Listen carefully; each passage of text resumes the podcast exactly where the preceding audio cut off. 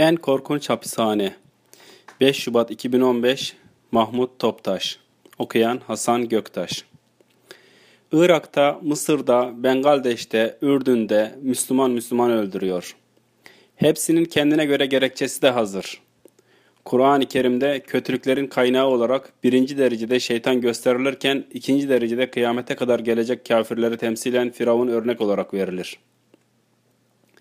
Sermayeyi temsil eden Karun, eğitimi temsil eden Haman, siyaseti temsil eden Firavundan meydana gelen şeytan üçgeninin müstezaflara Mısır'ı nasıl hapishaneye dönüştürdüğünü anlatır. Özgür bir insana kölelik ağır ve zor gelir ama köle bir anne ile köle babadan doğan ve köle olarak büyüyen biri için bu durum hiç de ağır gelmezmiş.'' Musa aleyhisselama kurtarıcı olarak bakan ve ona iman edenler özgürlüklerini kazanmak için çıktıkları Mısır'dan uzak kalınca köleliği özlemişler. Firavun mantığına göre hareket eden çağdaş kafirlerin sistemi içinde doğup büyüyenler hal için kirli sularına alışan Marmara'ya açılmayı ölüm sayan balıklar gibiler. Dünya hapishanesinde koğuşların adına devletler deyivermişler. Herkes kendini özgür sanıyor. Babası ve annesi de böyle bir hapishanede doğduğundan çocuk da kendini özgür sayıyor. Koğuşlar arası ziyaretlere müdür vize verdiğinden serbest dolaşım sanıyorlar. Gardiyan seçme özgürlüğü de verdikleri için de pek keyifli oluyorlar. Güleç yüzlü gardiyan da çatık kaşlı gardiyan da hapishane müdürünün adamıdır. İkisinin de görevi mahkumları orada tutmaktır. Koğuşlarda kümelenmelere bazen izin verilir.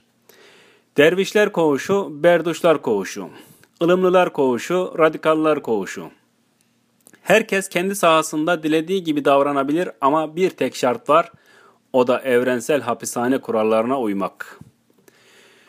Koğuşlarda yaşayanlar üç nesildir. Burada doğup burada büyüdüklerinden, gül devrini görmediklerinden bulundukları küllük onlar için dünyada bulunmaz bir nimettir.'' Bazen güleç yüzlü gardiyan seçilir ve o da hapishane müdürüyle yakın olmaya başlayınca o da katılaşmaya başlar ve koğuşlardan birine baskı yaparak kendisini tatmine başlayınca koğuşlardakiler de baskı görmeyen diğer koğuştakilere saldırarak gardiyan baskısının acısını hafifletmeye başlarlar. Ülkelerden birine verilen imkan öbürüne uygulanan ambargo mahkumları idareye düşman yapacağı yerde birbirlerine düşman yapıyor.'' Gardiyan kendini yormamak için birini diğerine dövdürüyor. Onlar da dövdürene değil dövene düşman oluyor. Dövüleni revire taşıdıklarında dövdüreni revirde görünce teşekkür bile ediyor. Dövüleni revire taşıdıklarında dövdüreni revirde görünce teşekkür bile ediyor.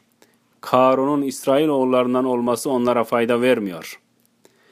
Belam'ın Tevrat'ı ezbere okuması da İsrail oğullarına fayda vermiyor.'' Her ikisi de Firavun kurallarına göre hareket ediyorlar. Musa aleyhisselamın tek hedefi var, o da Firavun ve saltanatının sallanıp yıkılması. Başarılı da oluyor.